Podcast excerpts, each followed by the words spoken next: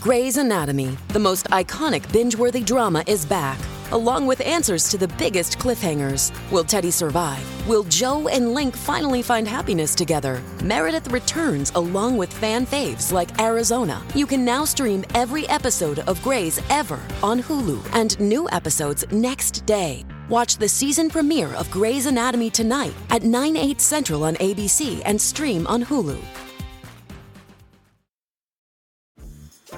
Dreaming of a better sleep?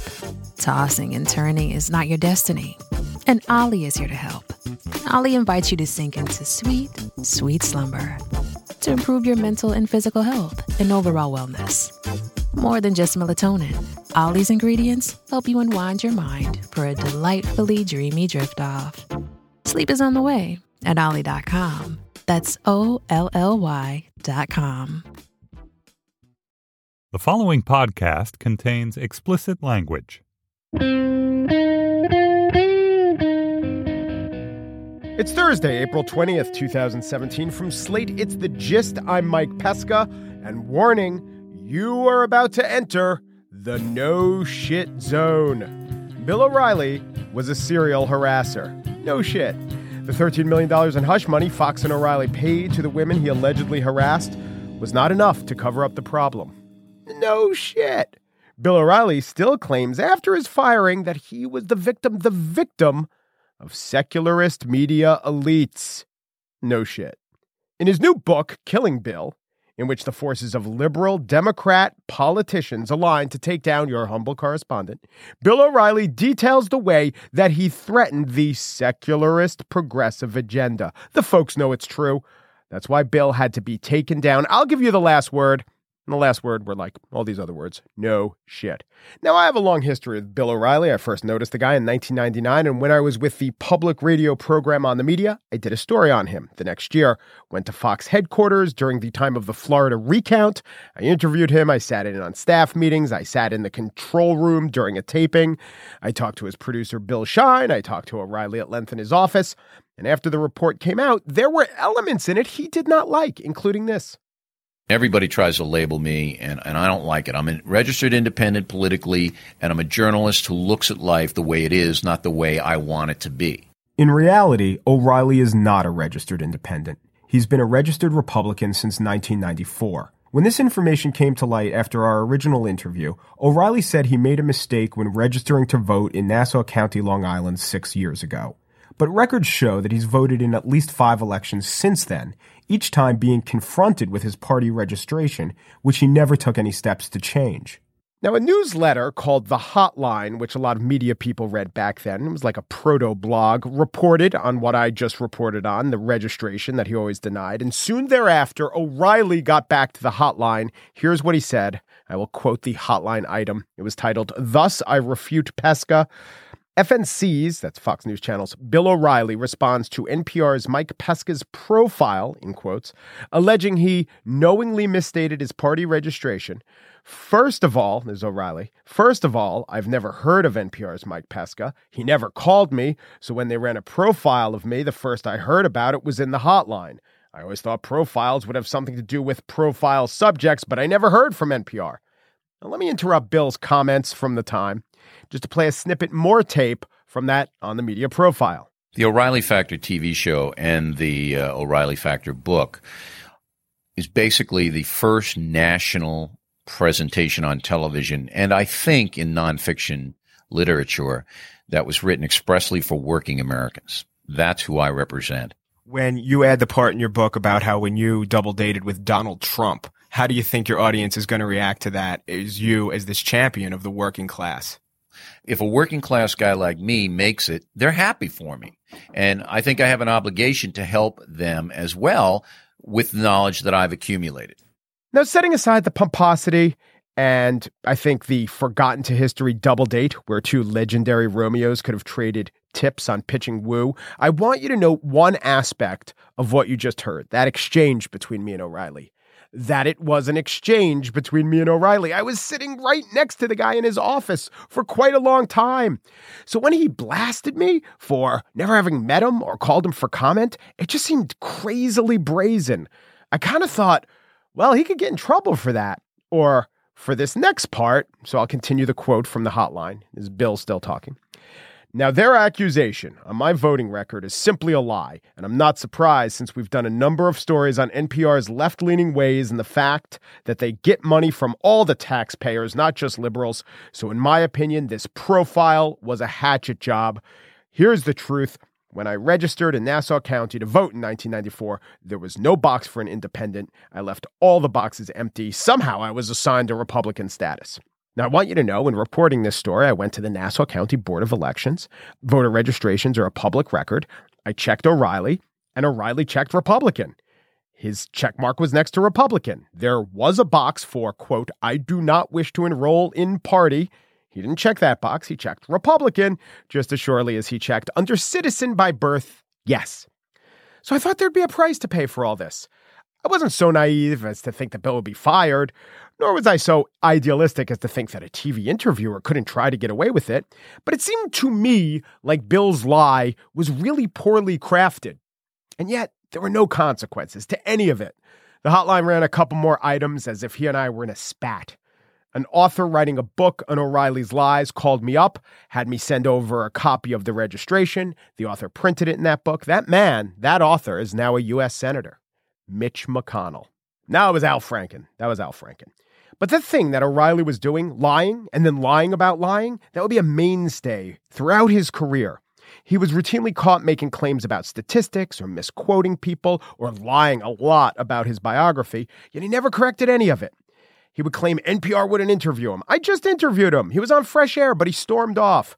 Two years ago, he was caught lying about being in the Falklands war zone. He wasn't there. There were literally dozens. There were maybe hundreds of other incidents over the years, and nothing happened to him.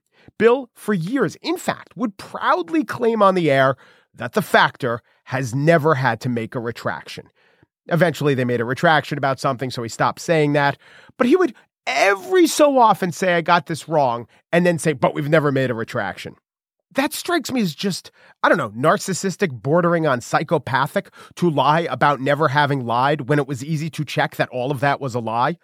Eventually, Bill O'Reilly became somewhat respected even by left leaning usual callers of bullshit like Jon Stewart, who did a pay per view debate with the guy. And to give O'Reilly his due, he was, though I think a didactic monologist, he was an exciting interviewer, an unfair interviewer, but it was good spectacle sometimes to see him bait an overmatched opponent. As Fox expanded over the years into Crazy Town, with Glenn Beck positing alternate realities and Sean Hannity assaulting us with knuckle dragging nonsense, O'Reilly's occasional acknowledgments of reality played pretty well, and we in turn normalized the guy. But let us not forget that O'Reilly was, at his core, a race baiting, belligerent, propagandistic blowhard. He was finally called to account for one aspect of his personality the lechery, but never really the lies. On the show today, I bring you proleptic decay and decrepitude that has nothing to do with Bill O'Reilly. It's S Town, Shit Town. It's not No Shit Town, it's the podcast Shit Town. We have an interview with its host, executive producer, and reporter, Brian Reed. It's a long interview, there's no spiel today. Now, if you haven't listened to Shit Town and you plan to do so, you do not want to hear this interview. It's full of references you might not get, and also what the kids call spoilers about what I call the best podcast I have listened to in a long, long time.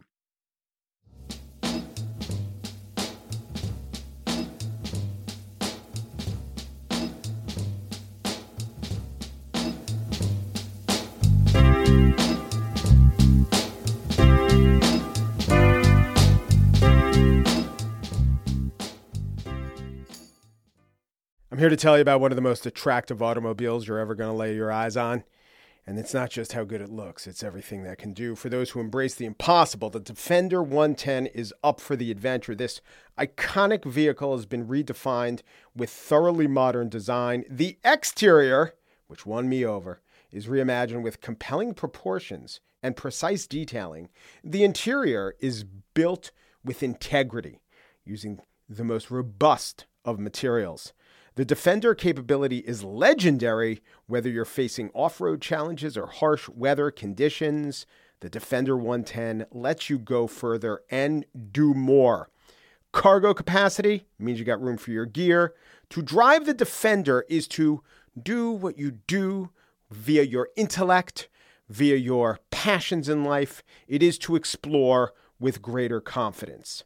Ready for a wide range of adventures? The Defender family features the two door Defender 90, the Defender 110, the Defender 130 that seats up to eight. Learn more at landroverusa.com forward slash Defender. Do you have a lot of property? Uh, I like to say it's my grandfather's property. It's a, it's 128 acres. And you grew you grew up in Woodstock, is that right? Yeah, if you Woodstock, th- this this whole area needs to be defined. You know, if you look at the demographics charts of the state of Alabama and go over the poorest counties, Bibb County is maybe the fifth worst county to live in. We are one of the child molester capitals of the states. We have just an incredible amount of police corruption. We have the poorest education. We've got 95 churches in this damn county. We only have two high schools, no secondary education, and we got Jeebus because Jeebus is coming, and global warming is a hoax. You know, there's no such thing as climate change and all that. Yeah, I, uh, I I'm in an area that just hasn't advanced, for lack of a better word. I don't have to eat a Tums here. Sorry about that. Oh, it's one of those awful cherry flavored ones. That would be the first one to hop out. Is your stomach bothering you? oh, I have constant acid reflux. You know, I've had it all my life. So why can you tell me why did you email me? S Town is a podcast from the producers of Serial and This American Life, reported by Brian Reed. Have you heard about it? If you haven't, don't listen to this interview. We're going to spoil this excellent podcast. It concerns and centers on a compelling, fascinating, contradictory, totally enrapturing central character, John B. McLemore. He is a clock fixer, an autodidact, a Cassandra, a maker of mazes some more literal than others. Mm-hmm. Uh, the seven episodes of S Town were for a time the seven most downloaded episodes in iTunes. It's still like a top 10 podcast at least, which is pretty amazing because nothing else in the top 10 was a podcast that existed in a new form for only one day. Brian Reed is here. Hello, Brian. Hey, Mike. So you only existed for one day when you think about it. Like you were only new for one day. Yeah, you very- posted everything on one day. Very ephemeral in that way. Yeah. Yeah. Well, I wasn't even going to start there, but let's do it. Why that format? Why, boom, here it is. Here's everything. I mean, the basic reason is I can't write those those shows every week. I Yeah. could never do what Sarah Koenig does and what other people do.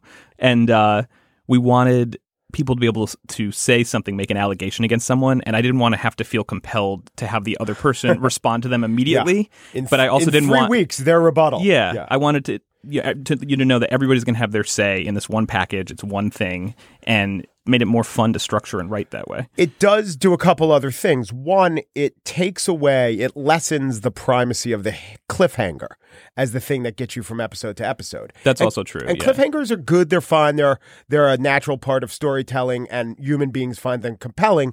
Yet they could also be a crutch, and they could also be manipulative. So because they're all because all your episodes are there at once, it's less manipulative. And I don't think you wrote in such a cliffhanger way. Well, that was also a reason we talked about explicitly when we talked about releasing it this way was, um, and it had to do with wanting it to be like a novel versus modeling it after more like a, a TV series where you do feel more compelled to have a cliffhanger.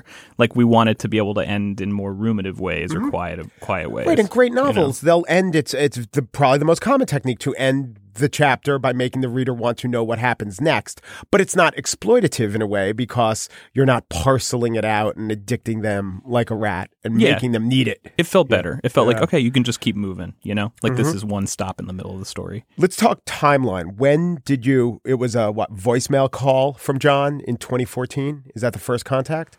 No, first contact actually was late 2012. Was Whoa. the general email he wrote to just our like listener email. So he was a listener to This American Life, and um, you know, it came in along with mostly emails. It's not even like a tip email. It was really just like, I hate this story. I love this story. You should do a story about this. A little bit of that, Yeah. but that was late 2012. I brought it to a pitch meeting that we have every week where I was just like, should I look into this? I mean, he was saying, you know, the subject line was John B. McLemore lives in Shittown, Alabama. That caught my attention. Good. It had a bit of liveliness to it, the email, even in the punctuation, I would say. it had a bit of uh, erraticism and liveliness. And, uh, you know, what he was saying was that this place is terrible. Like, you guys should come down and look at some of the stuff that's going on here, namely this m- alleged murder that's taken place. Was it the craft of the writing? He hooked you, and that's why you thought to give it attention? Or was there something about it that made you say, oh, there really could be a murder? Because you probably get a lot of tips from Yeah. crazy people all the time. I mean, there was it was certainly had a kind of a liveliness to it, but I do think I was, you know, I was like, if this is true, that's really fucked up, and someone should look into that. And so it was worth a phone call, kind of. you know? Okay. But then it was a long time before we actually got on the phone. We, it, you know, it wasn't a huge priority for me. So, like you're saying, you know, I would like to talk to him, but we went back and forth, and I we kind of lost touch for about a year. Okay, so it lies fallow for a year, and then has it pick up again in a real way? John had emailed me a bit. I think we lost touch for a while. Then he, out of the you know woodwork, came back with an actual like news story that he linked to about pretty bad case of sexual abuse and police misconduct and police abuse Right. that had happened in his county, Bibb County's uh, sheriff's department. And when I saw that, I was like, oh, maybe I should just get on the phone Put with this guy. put you a little more meat on the bone. Although, Yeah. as you mentioned in uh, Shit Town, S Town, nothing came of that. That didn't connect even to the murder or the non-murder. That it was just i mean that Yeah. was that happened so Yes, that that yes. that police officer was convicted of a number of charges like human trafficking and sexual abuse and um, police misconduct but that was so but so that I, it gave a veneer of truth because i couldn't find anything else about what he was saying Right. from afar it just reminded me like oh maybe there is maybe this guy does know something during your uh, exchanges on the page and email. Did he sparkle? Did you say, "Ooh, this guy could be a great character"? uh, in email Yeah. yeah he sent me like a whole introduction to himself um, with pictures Yeah. um, you know told me Was he about tatted in those pictures? Not that I could see, no. Yeah. And I think the pictures were probably from before that. Right. So no, like him working out in the garden. And then he, you know, he listed his interests from, you know, like he, you know, I unprompted he sent me. I didn't need an introduction from him. you know, I thought I was talking to a guy who was going to give me information about a murder, and then he started telling me about his life, even in the next email to me. And I, I get the sense that he was excited to have you there, a reporter, you specifically, you got along. Was it the case that he was on for you and on for the microphone, but wouldn't be like that for other people? Or did other people, lots of other people, get the full John B. McLemore performance, even if they weren't? I mean, he. rolling? W- I definitely noted that he was on for the microphone sometimes. I think he would do that yeah. in just like non-microphone life too you know like i think he you know he had a sense of his life and himself as a character like he did and you know he would even refer to things in his life you you know quoting balzac and stuff Yeah. like that How long until you pretty much decided that the original reason you were there to investigate this murder that there was nothing there? Because it, it it pretty much uh, dawns on us, or we figure it out by the end of episode two.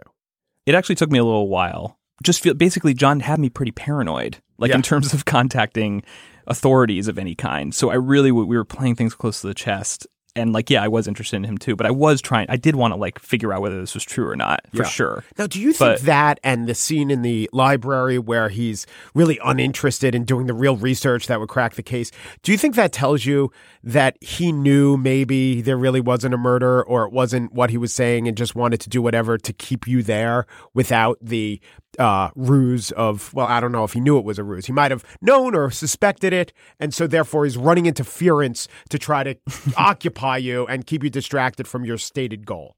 I think it's possible. I don't think he knew it was totally untrue. Uh-huh. I mean, I still have talked to people like, you know, long after I figured out it wasn't true, I would, you know, do, be doing an interview about something totally unrelated and mention like, "Hey, did you hear about this like murder with with this guy?" And they were like, "Oh yeah, he killed a guy." Like every, people believed that this was true. Yeah. So I think it's totally possible that like, like I think that John believed that. I think he could probably have some doubts once in a while. Right. I mean, also a lot of time had gone by since it happened by that point. So you know, he certainly had other things going on in his life too. Like, and then his his personality was very unpredictable and erratic. So you know, he could change pretty drastically moment to moment. When you come to this conclusion, this murder or beating uh, didn't result in anyone's death, is there a gap where you and the staff question if you really have a story? You know, what do you think that story is? And this is, of course, before you hear that John has killed himself. So, what's the time frame like, and what are you thinking the story? Actually, I, I. I kind of came to that pretty firm conclusion only very shortly before John died. Oh. Like, um, I got to a pretty firm place where I was like, I'm pretty sure this is the case. And then called him to talk about it, but still was, this was in like early summer. That I was like, you know, really cramming on that. But in the meantime, I was like doing this work just to figure out about this alleged murder. I think I, yeah, I got to the point where I knew it hadn't happened. I called John. I had that conversation with him. but I was still like wanted to go back down. There were a couple loose ends I wanted to finish on that, and then I was interested in him and Tyler, and you know there were other things he had told me about that I was like maybe there's another piece of corruption or something that's worth looking into. I was going to try and figure it out, and so our last couple conversations, among other things, were me saying, "Let me finish this thing. It's going to air on July 4th. I'll be down like the next week." And he's like, "Oh my god, I'm going to have to get the housekeeper over here and there's fleas everywhere and it's going to be so fucking hot such a shit town in the summer jesus christ like you know just going on and on so that w- i was planning doing that july 4th talked to him a couple weeks before that and then on june 22nd he killed himself June 22nd. At that point, whatever this bigger story would be, you obviously say, well, I need to go down. I need to go to the memorial service. I need to, you know, try to piece together why he did this. i wasn't even that far Yeah. ahead. I mean i was really like the memorial service was the week of this other story. I just wanted to go. Like i honestly didn't know if anyone would be there. Yeah. like I, I thought that maybe just tyler goodson and his family would be there. I you know i did not know. Um i didn't know if john had any community or friends who would be there. And it just i wanted to go you know? And you know i learned that he actually did have a lot of relationships in his life that were far closer than he was with me but i didn't know and regardless i wanted to go and i you know i was wondering what we would do after but i my, i wasn't like as evolved in my thinking about the story yet at that point Yeah. And so, as you are compelled to uh, continue reporting the story, revelations happen to you. Um, from what I understand, you tell me if this is right or wrong. The story, as we hear it, more or less tracks the story as you come to understand it. more or less i Right. mean yeah it's not perfect but a lot of several of the storylines for sure Right. But was one of those things the revelation about Mad Hatter disease? And did you report the whole thing and then somehow uh, get tuned into this possible explanation? Yes and no. Okay. So I was talking to John's friends. He'd left this list behind of, of friends that he wanted contacted, and and after he died, and um, I started talking to people off that list, and many of them were clock customers and horologists of different stripes, um, people who study time and timepieces. And a couple of them started mentioning this fire gilding process that involved mercury and mentioning Mad Hatter's disease, but it was like one thing that was being mentioned in interviews about many other things. And so after a couple times, I was like, let me Google that. I Googled Mad Hatter's disease. I saw this list of symptoms that seemed to describe John. And I did do some reporting at that point where I talked to several experts and and that was so that was like 2015. And then talking with my editor, Julie Snyder, we kind of put it to the side because we were like, I'm not sure we're going to be able to get further than a speculation on mm-hmm. this, basically. And we put it aside for like a year and a half. And like, we were like, maybe we're going to mention it in the story, but we didn't picture that it would be a huge thing. And then my, our fact checker and researcher, Ben Phelan, who's like much more to science than I am, um, in the course of just fact checking like one of the small references to the processes John was doing, not Mad Hatter's, in, you know, specifically, he started talking to some mercury experts and started talking to them about what John was doing. And he's coming to me and saying like, he's like, I've never been in this position before, but like, you don't know for sure because we don't have a test. But I feel like it's very safe to raise this as a possibility. Like these experts are all saying, like it's hard to imagine that he wouldn't be poisoned in some way.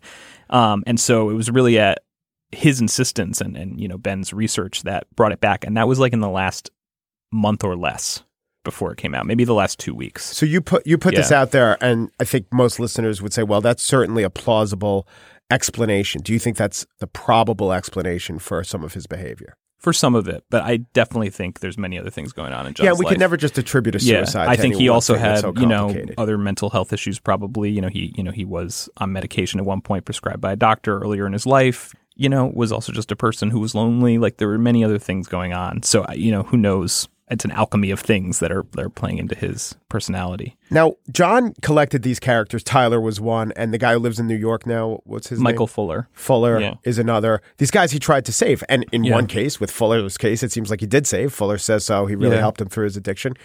I was thinking, did you serve that role for him? I decided no. I don't think you were a character he tried to save. Oh, I see. Yeah. Yeah. But were you you were an amanuensis. You were his confessor. Did he have those?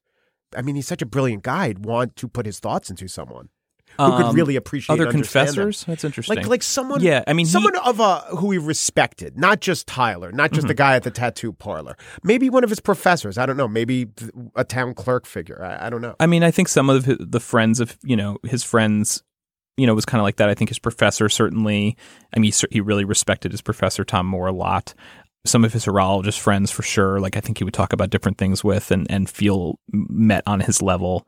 He did write a number of, and I think have phone conversations with a number of, of writers and journalists that he liked, like who wrote about kind of climate change and decline in society and things like Are you that. saying he was a pen pal with Al Gore? Is this one? For- I don't know if he wrote Al Gore. He might have. Yeah. He- there's this guy Guy McPherson, Uh-huh. who's like a former professor, I think, who's written a lot about basically how we're screwed. And you know, I think at one point kind of ran even like a off the grid commune and stuff. John wasn't really into him, and he would reach out to these people and and and write them and stuff. And I don't have a good sense of how like big the relationship was, but I would be on email sometimes with different people like that yeah. And the emails would range from like thoughts about oil to like I just heard some like depraved sexual act described at the gas station. He's like, I'm gonna get a recorder so you guys can hear this. like it's me and the town clerk and the town attorney and you know this guy who wrote a book in Arizona. You know, Um, there is, uh, I guess it's a criticism. It's usually couched in, my God, I loved it. It was brilliant, yet it was a violation of privacy. This is a criticism I've read. I'll ask you about that, but here's what I think. I'll tell you what I think first. I appreciate that. I, I know you do. I think that anyone who writes uh, that you betrayed a trust or violated privacy is actually paying you an unbelievably high compliment because almost all of journalism is a betrayal of privacy or some sort of trust. I mean, any great work that really reveals a person that's not an autobiography does that. And it's just that we don't notice when it's that you say you tried to make this a, a novel. But when we know the guy and it's in our ear, it just, the impact of that emotionally is big. And so mm, I think that's what's driving some of the criticism that, oh, I can't believe his uh, trust was violated. It's because you made the character, the real person, into someone that we care about so much that we'd really worry about his trust being violated. That's my theory. Get you off the I hook. appreciate that. Thanks. Um, But what would you Yeah, say? I to- mean, I think I think um, I believe there's the same amount of murkiness and weirdness in this journalistic effort that there is in any journalistic effort that's Yeah. actual reporting. I don't know. Yeah, there's something in the criticism where it's like he didn't understand exactly what the story would be. I have never done a story with anyone who's living Yeah. where I can describe to them exactly what the story is going to be at the beginning. There's no point in doing the story if you can do that. That is the point of, of doing especially long form reporting is to come to understand the story and understand more than you know and to make something at the end that you could not have predicted at the beginning. I don't know. and possibly yeah. even to reveal something about characters that the characters didn't know, might not be comfortable with, might push back. Yeah, and of course yeah. you're always weighing that and you're weighing the consequences of it and you're talking to that, you know, like there are everyday things that you deal with when you're reporting, especially about real people. And we did the same thing. You know, like there were many things we left out. We were weighing all sorts of information that we got. I learned way more than, you know, is in the story. And then you make those decisions whether someone's alive or not. I don't know. It's it's it's a different understanding of journalism. Like the premise of that question, like points at a different understanding of journalism than I have, basically. Do you think there's gold there? Do I think there's? Go- I cannot speak any more on that than I've said in the podcast. Do you want there to be gold there? Um, I mean, Do you want Tyler to get some sort of windfall? No, I'm I'm I'm above that that that argument. I I like Tyler and I like Reta a lot. I like Yeah. both of them, Yeah. and I think you know I disagree with things that both of them are doing. I certainly have, you know was sympathizing with Tyler certainly like at the beginning when John died, and you know he was telling me this bad stuff was happening. But as I got to know Reta, I to- you know I also totally saw from her side, and I hope that that comes through in the story as well. That's what I was trying to do, and I like her. She's funny, and I could totally see where she was coming from. And you make the case that perhaps in some ways that uh, his mom is better off uh, with Reta. That he wasn't the John wasn't the best caretaker. Yeah, I think that. I mean, I don't know for sure because I really didn't get deep into his relationship with his mother. You know, when, when he was living, but I think it's completely. Tr- I think it could totally be true. And I visited with his mom since he died. You know, and saw where she was living and spent some time with her and told her about the story and did an interview with her that I didn't ultimately use, but she seemed good and to be grieving. Like uh, you know, but also she's very funny. She's got. John, everyone has told me she had John's wit before the dementia got worse, and she still is very funny and biting, even with you know signs of dementia. Can you update us on how any of the characters in your story reacted to the podcast? Tyler and his family all listened. I think in the first day. You know, I talked. To, I've been ch- chatting with Tyler's mom, who said she she loved it, thought it was very honest, and Tyler said he really appreciated it. It seems to have also been very emotional for him. Um, and, you know, we've stayed in touch, and I think he's having ups and downs just emotionally, you know, in terms of, I don't know, I can't imagine being that close to someone and then hearing their voice in that way and hearing them presented in a story this way. Like, I'm sure it's both gratifying and upsetting. And, you know, that's the sense I get of what he's going through with that. Any other any other of the minor characters weigh in? There was a, in the beginning there, like I was seeing some people in town before they'd heard it. Yeah. When they saw the name shit town and that it maybe involved a murder, people were saying some stuff in the local media, uh, you know, like the town lawyer and the mayor and stuff about how like they wish they didn't taken part and all this stuff. And, you know, I wrote them and immediately was like, you guys should really listen. Yeah. Um, you know, like I think you have the wrong idea about what this is. And I sent them like a couple reviews of it. You know, as soon as they listened, I've talked to them and, you know, they're like, oh, I totally loved it and it was great. And I really think you like got the town very well. a lot well. of people said so that. It, it, and a lot of Alabamans, like on Reddit and places. a lot of Al- yeah, you know, a lot of people Oh, are listening first time. I've heard about the South reflected. Yeah. And yeah. Um, one of the more interesting conversations I had was with the guy Bubba, who is in chapter two in the um, tattoo parlor scene, says some very upsetting racist comments. Yeah. I hadn't been in touch with him in a while. I'd let him know about the podcast, but hadn't heard back. I hadn't seen him since that night in 2014. I got a few days after it came out, I had a Facebook message from him saying, "Call me." Okay. I was like, all right. So I gave him a call. I said, hey, Bubba, it's been a little while. How you doing? And he said, um, I'm doing good, man. I uh, listened twice yesterday through. He'd listened to it twice and loved the story and thought it got it, John, really well. And he's just, I think he was like, I didn't take you seriously. Like, I didn't, I didn't know you were like, were actually, like, he's like, I didn't know you were going to do this, basically, like in this way Yeah. like this big about John, and he really appreciated it. And then you know he was talking about how people online, you know, were he, you know he was saying, you know, my old lady's a little upset because people are online or are calling me a racist and a white supremacist. But you know what? Like I said those things, and you know it's part of who I was, and um, you know you got both sides of me. And he appreciated his portrayal, even though he said some pretty terrible things, That's- very terrible things, Yeah. which was a very surreal. Like he stood, you know, Yeah. it felt I don't like that you're this you're happy with this portrayal, but I'm also feel gratified that you feel that I treated you fairly. You know, it was a weird experience to talk to him. Yeah. Well, I mean, and anytime your subject says you got me right, even if getting him right is showing that he's wrong. Yeah. Yeah. It was, you know. it was very surreal. So, what do you expect? Do you expect to ever revisit it in audio form, do a, some sort of update episode or anything? My inclination is no. I feel very um satisfied with the package of it, you know? And I like the feeling of listening to it as is. So I don't I don't like in my head it doesn't feel like the kind of thing that keeps going, you know? It feels Right. like a thing that, I wouldn't- exists as a I, thing. I wouldn't recommend it Yeah. that it be something that you kept checking in on. yeah. But it is, there are unanswered questions. If something was substantial enough, like I'd be open to it. But I'd really want it to be able to, I don't want it to just feel like an update. Like I'd want it to be, you know, a story, a story. beginning, middle, and end. Yeah. Well, listen, Brian, it was it was a great listen. Uh, everyone I know who listened to it once or twice was gratified, and they all thought you nailed Bubba. Brian Reed, the reporter behind S Town, which we, we could say it's Shit Town. That's what S Town stands for. Thank you, Brian. thanks, Mike.